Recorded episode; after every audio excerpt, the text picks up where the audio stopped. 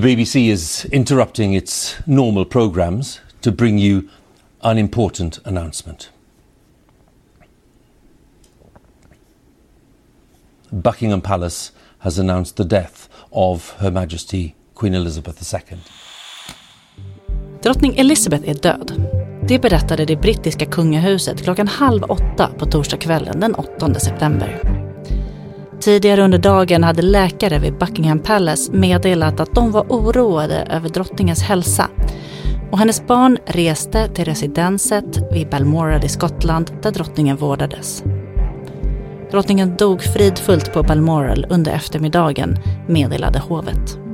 Hon blev 96 år. Med mig nu, Teresa Kyschler, Europakorrespondent.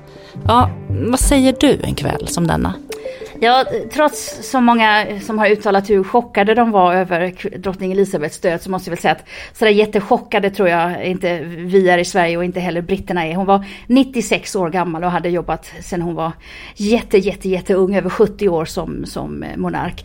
Eh, däremot så undrar jag om inte britterna kan eh, gå och lägga sig ikväll, kanske lite ledsna eller upprörda men också väldigt, väldigt stolta över sin monark. För att inte ens två dagar innan hon dog så stod hon där och svor in en ny premiärminister. Alltså hon dog liksom i tjänst kan man säga. Man har sett henne skaka hand med varenda premiärminister och göra sina statsresor och statsbesök. Och, och, det var också det allra sista hon gjorde. Så på något sätt är det nästan för, nästan för bra för att vara sant inom citationstecken att hon faktiskt kunde göra en sista liksom folktjänst och, och sen så dog hon fridfull, fridfullt och, och med sina barn omkring sig. Det är en fin historisk händelse faktiskt. Och vad, vad innebär hennes död tror du? Jag tror att det innebär i det allmänna medvetandet, i känslorna som många kan ha, det är att den upphöjde monarken försvinner, den kanske allra sista.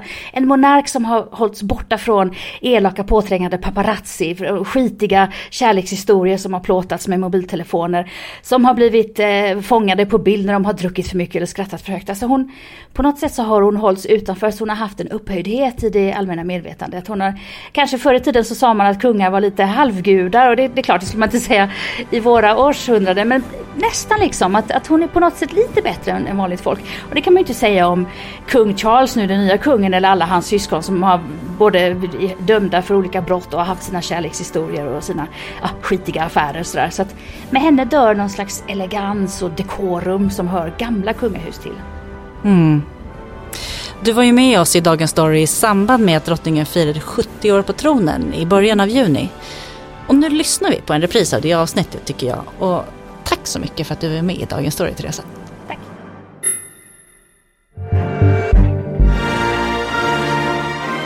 I declare before you all that my whole life, whether it be long or short, shall be devoted to your service and to the service of our great imperial family. Drottning Elizabeth firar 70 år på tronen och hon är populärare än någonsin. Welcome to the Queen's Platinum Jubilee, the biggest celebration in the world. På en kvart får du veta hur världen förändrats under hennes tid vid makten och varför hon väcker så starka känslor.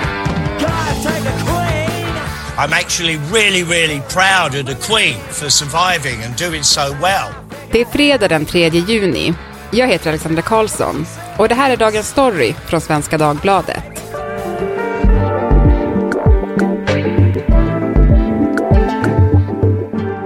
Teresa Kyschler, SVDs Brysselkorrespondent.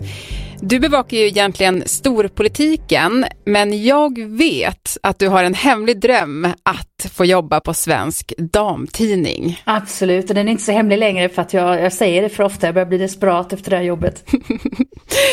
det passar ju perfekt nu då, för nu är det eh, Platinum Jubilee. Vad är det som eh, händer i Storbritannien nu?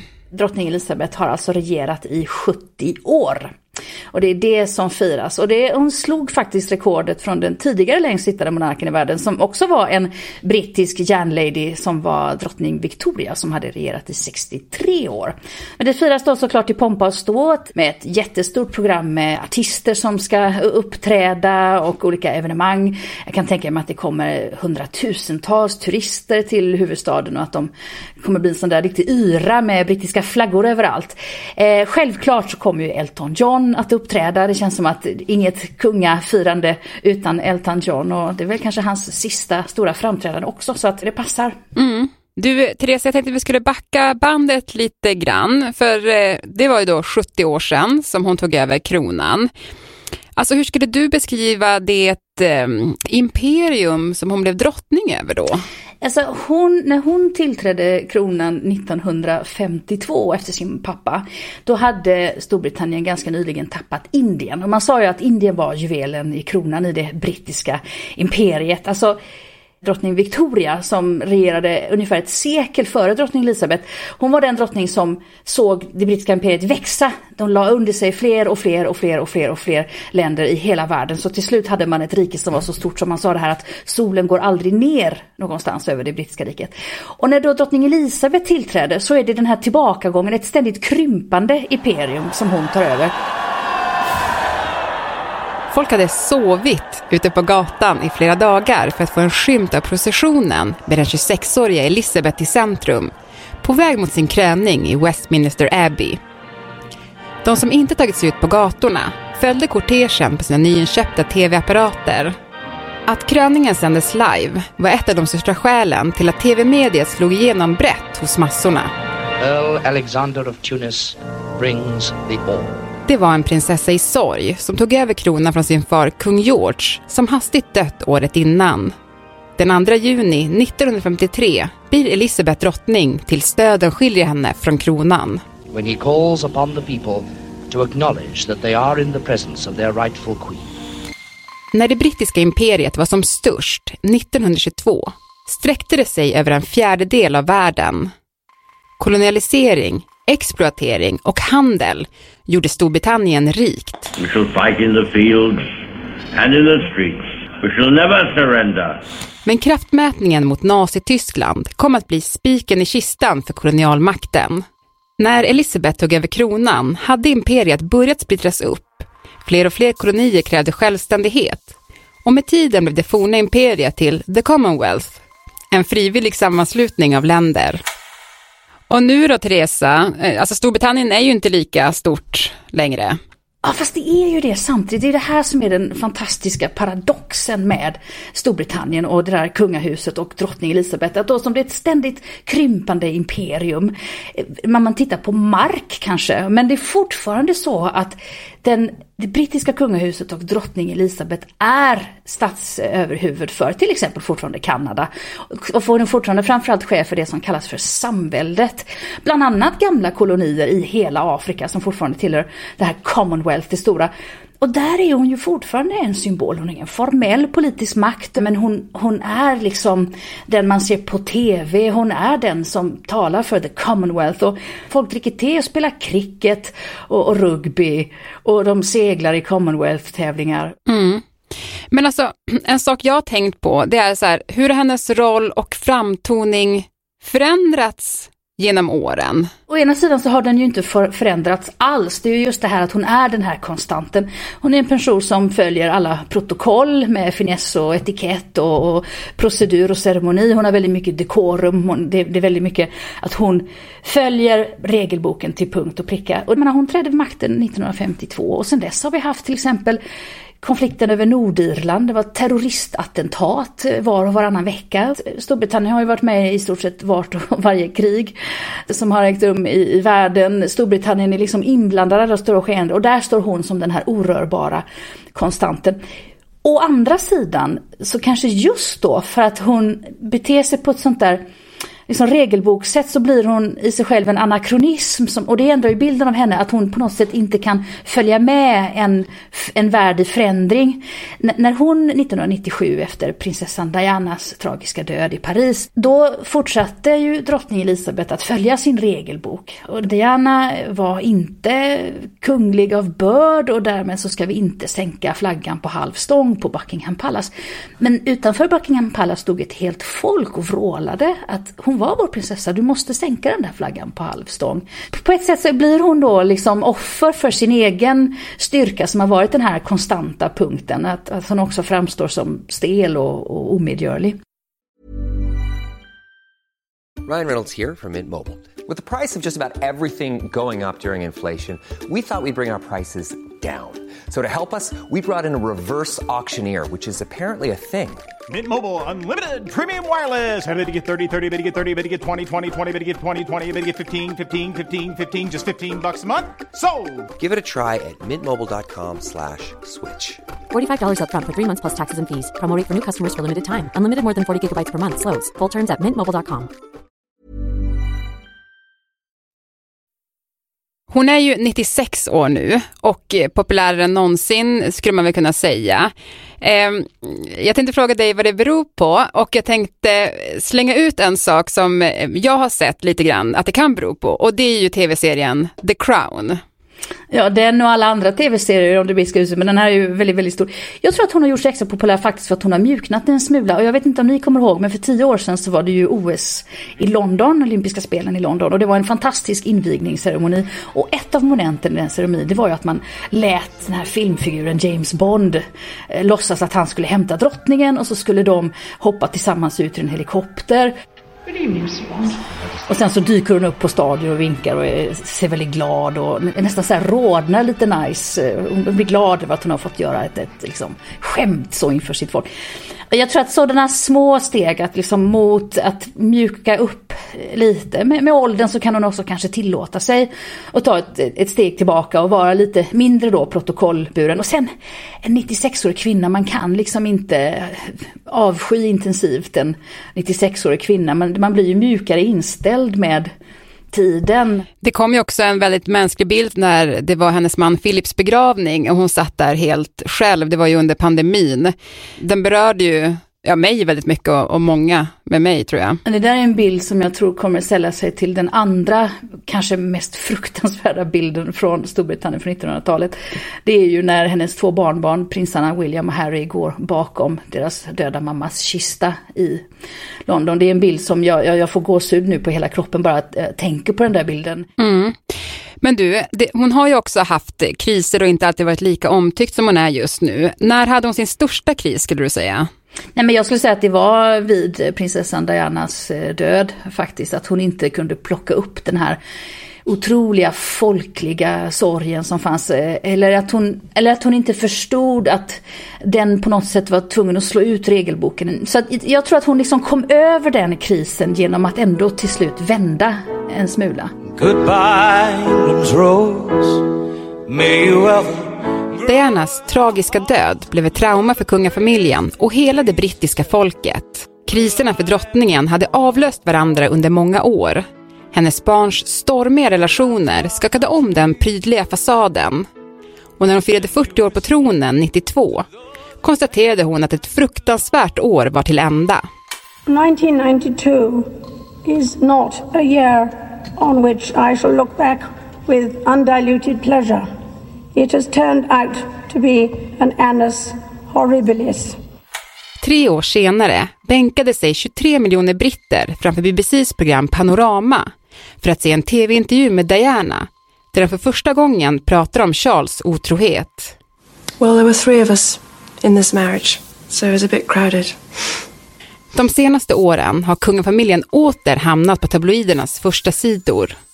Den som sägs vara drottningens favoritbarn, prins Andrew, hamnar mitt i Epstein-skandalen. Uh, I, I have a peculiar medical condition which is that I don't sweat um, or I didn't sweat at the time. Och det har blivit en öppen spricka mellan barnbarnen Harry och William som slutar med att Harry och hans fru Meghan lämnar landet och blir av med sina titlar. Och parets intervju med Oprah blir sprängstoff i hela världen. Hold up, hold up. There's a conversation with you. With Harry. About how dark your baby is going to be. Alltså hur har drottning Elizabeth hanterat alla skandaler som har skakat om kungafamiljen?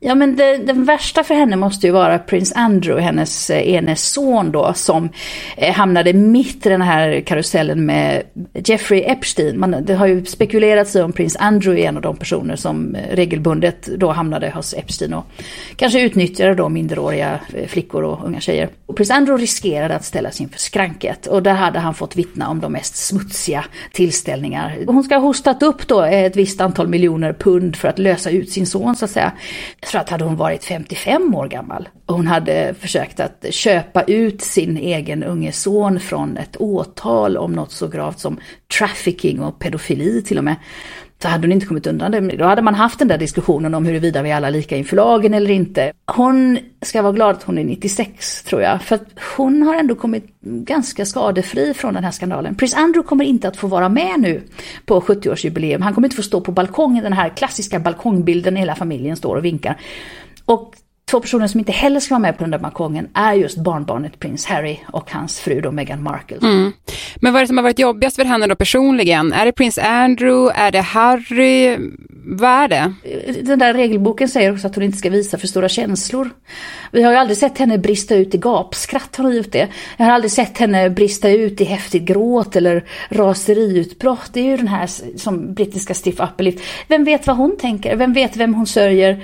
Eh, vad hon sörjer mest, eh, hennes eh, älskade sons öde eller självklart sin, sin makes död. Du, det är tur att du och jag, Teresa, inte är kungliga, för vi hade inte kunnat inte visa känslor, tror jag. jag, jag, tycker lite synd om henne sådär att hon inte får visa känslor. Jag tycker att det verkar så, det är så omänskligt eh, på något sätt. Och jag tror att det är någonting som kommer förändras efter hennes död. Vi ska verkligen inte räkna, räkna henne som död nu. Hon är 96 men som sagt hennes mamma blev tror jag 103 eller 104. Hon kan, hon kan gott leva Leva i tio år till om, hon har, om det är de generna som går i familjen. Vi ska inte räkna bort henne, men jag menar, jag tror att efter hennes död så kommer det bli svårare kanske att bli den där starka symbolen. För att jag tror inte att det finns samma starka känslor för prins Charles, hennes son, som eh, tar över eh, kronan. Jag, jag har svårt att se människor liksom gråta hänfört när han kommer ut på, på balkongen. Mm. Ja men precis, för det är ju han som kommer ta över den dagen hon ändå dör. Och det ska vi ju alla göra. Alltså hur ska det gå när Charles tar över? Om hon tar över, jag menar lever hon i tio år till och hon kommer aldrig att abdikera. Det, det står liksom i den brittiska, de har ju ingen författning men i liksom brittiska kultur och traditionen så kan inte en regent eh, avgå. Man är ditsatt av Gud eh, själv så att jag menar, lever hon i tio år till då är prins Charles redan eh, någonstans kring 80 års åldern. Eh, Frågan är om han tillträder då. Det kanske blir direkt barnbarnet prins William som, som blir kung. Så hon har regerat i 70 år så det är ju inte en generation, inte två generationer. Det är till och med tre eller fyra generationer som är uppvuxna med drottning Elisabeth på sina sedlar i sin tv-apparat. De som har sett henne under livet har ju sett henne som en ung kvinna, en kvinna som eh, tog sina första steg ut i offentligheten, som förälskade sig inför hela världen, som gifte sig, som fick barn, som man såg leka med sina barn, som man har följt henne så länge. Jag menar, prins Charles som han tillträdde när han är 80, vem ska vilja följa den nya kungen då? Man har sett honom på tv, man har ogillat honom för hur han behandlade prinsessan Diana. Det var ju en extremt infekterat äktenskap och skilsmässa. Så eh, när hon dör tror jag ett helt folk ändå kommer vara ganska vilsna en lång tid. Tack Teresa för att du var med i Dagens Story. Tack så mycket. Ready to pop the question?